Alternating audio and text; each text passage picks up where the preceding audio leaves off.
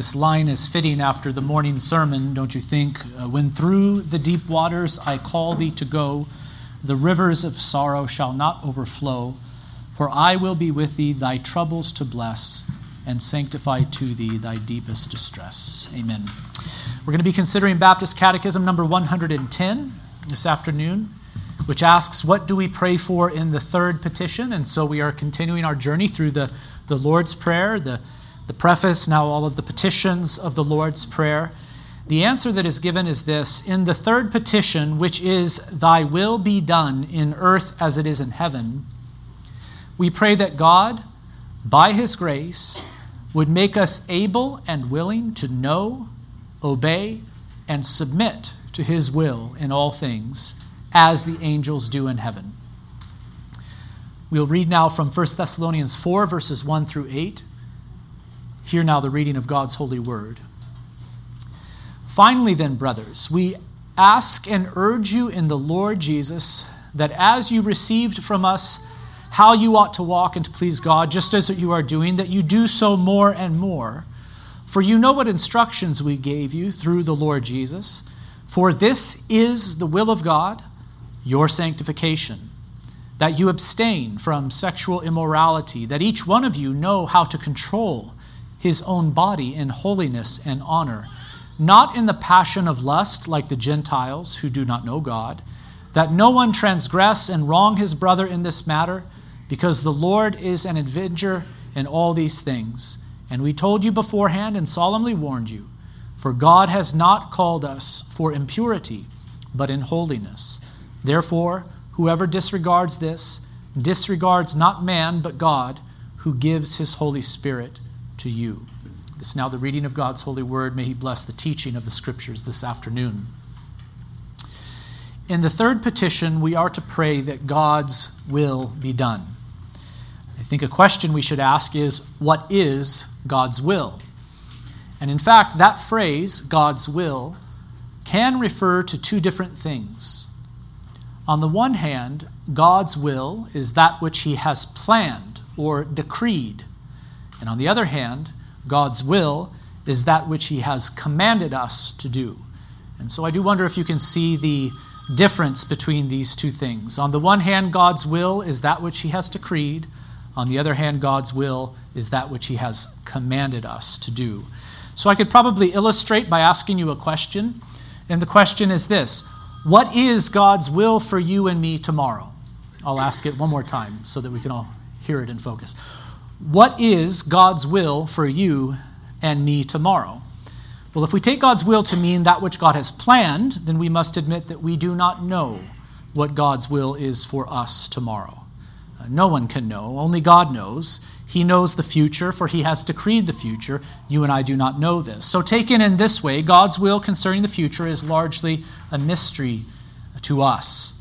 I say largely because there are certain things that God has revealed concerning his will for the future, namely uh, the second coming of Christ, judgment, consummation of all things. But if we take God's will to mean that which God has commanded, and if I were to ask you, what is God's will for you tomorrow? You could answer that question definitively, can't you? What is God's will for you and me tomorrow? Well, it is that we would obey God, that we would trust Him and obey Him and live for his glory. So I hope you can see the difference between the two ways of talking about God's will. And theologians do have terms for these two ways of talking about the will of God. God's commanded will, that which he commands, is sometimes called his prescriptive will, or at other times it is called his revealed will. What is God's will for my life? Well, it is that I do what he has commanded, prescribed, and revealed in his word. God's will concerning his specific plans for our lives is sometimes called his decreed will. At other times, it is called his hidden will because it is hidden from us. We cannot know it ahead of time, but we can entrust ourselves to him as we submit to his specific will for us. So, I'd like to read a few scripture texts to illustrate the different uses of the term, even in scripture.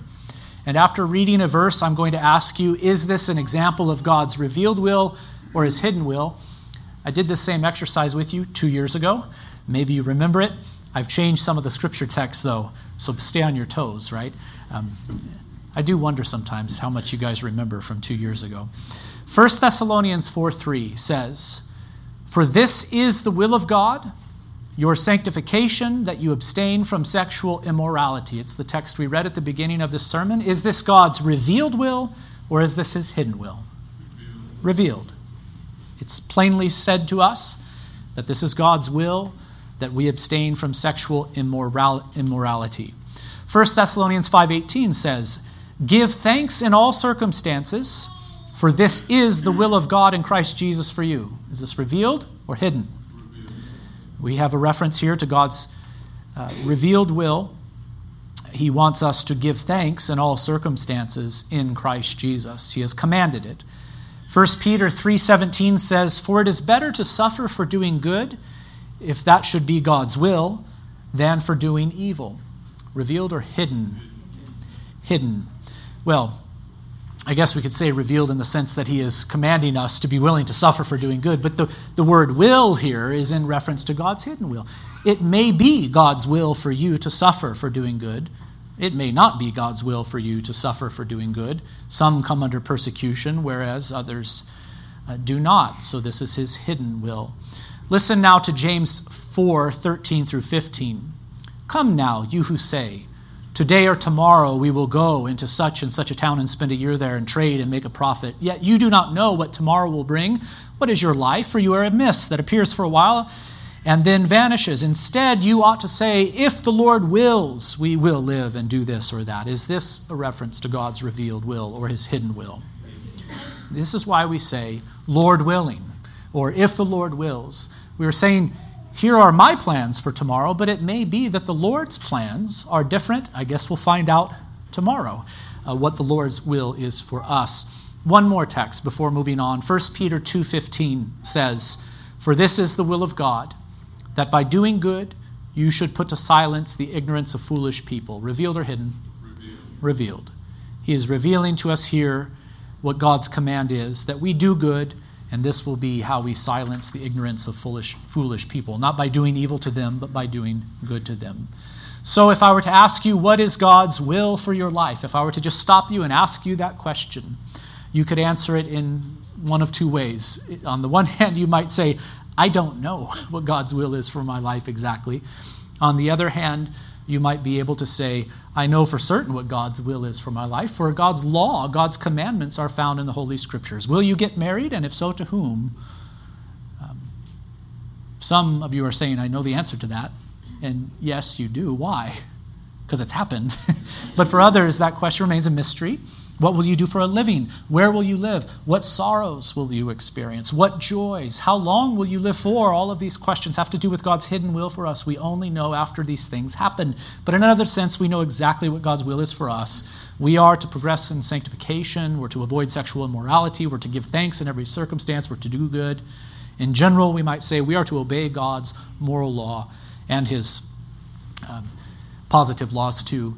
Uh, we are to love God with all our being and our neighbor as ourselves. This is God's will for us. Now, this leads me to another question.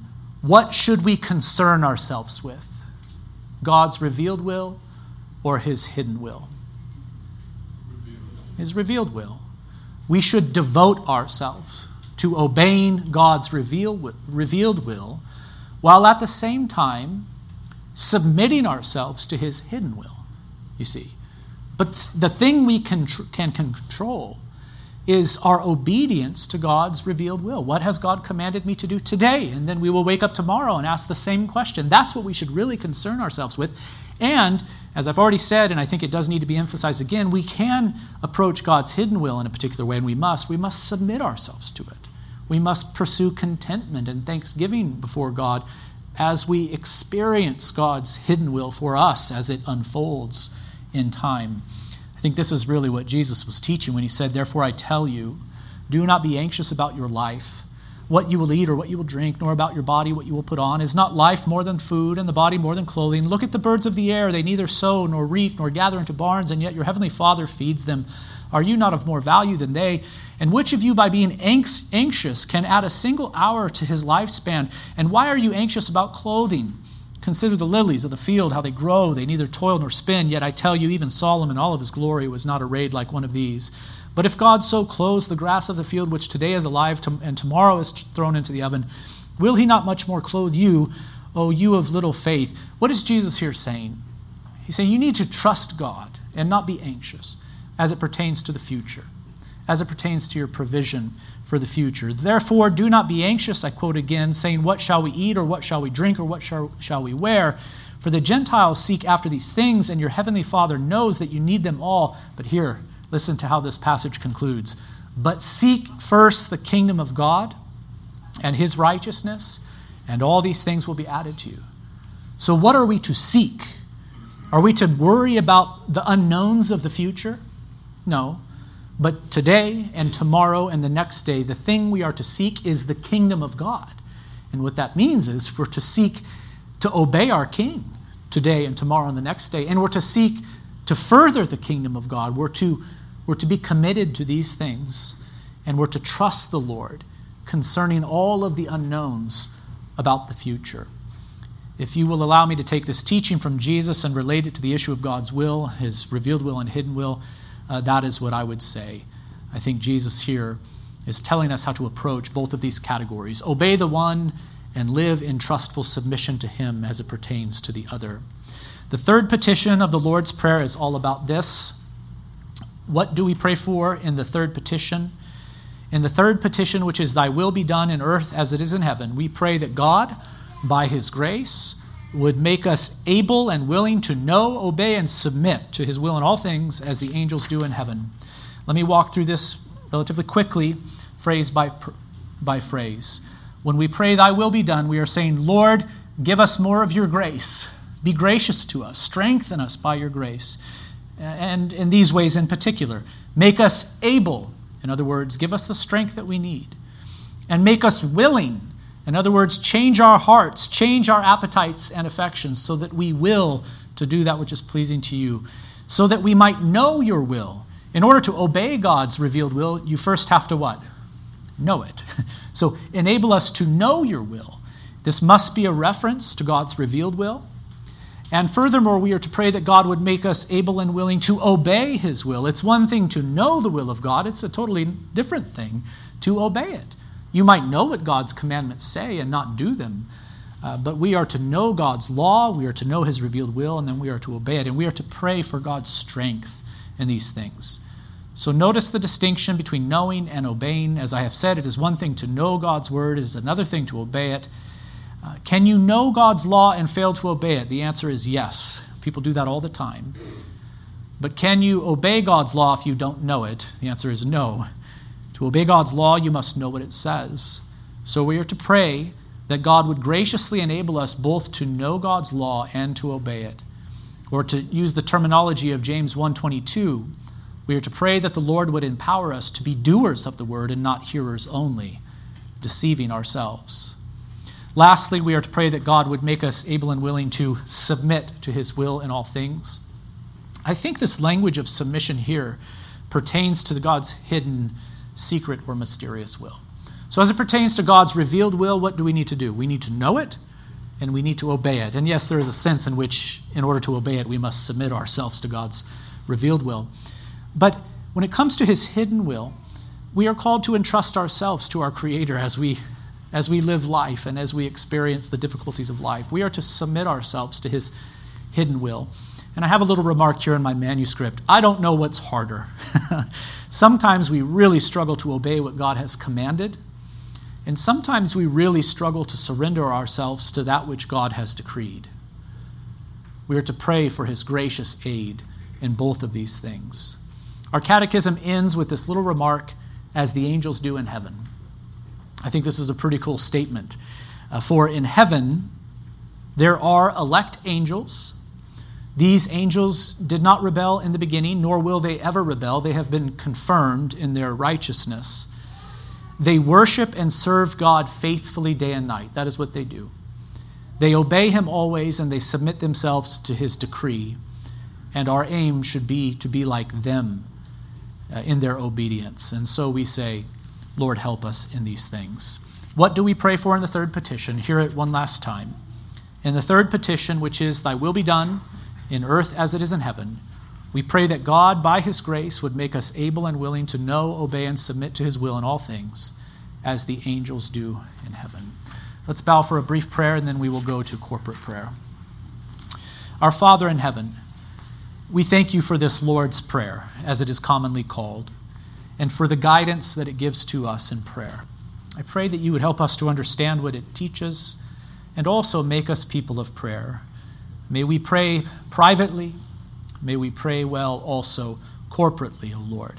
As it pertains to this petition, we do ask that you would help us, O Lord, to know, obey, and submit to your will in all things, just as the angels do in heaven. Amen.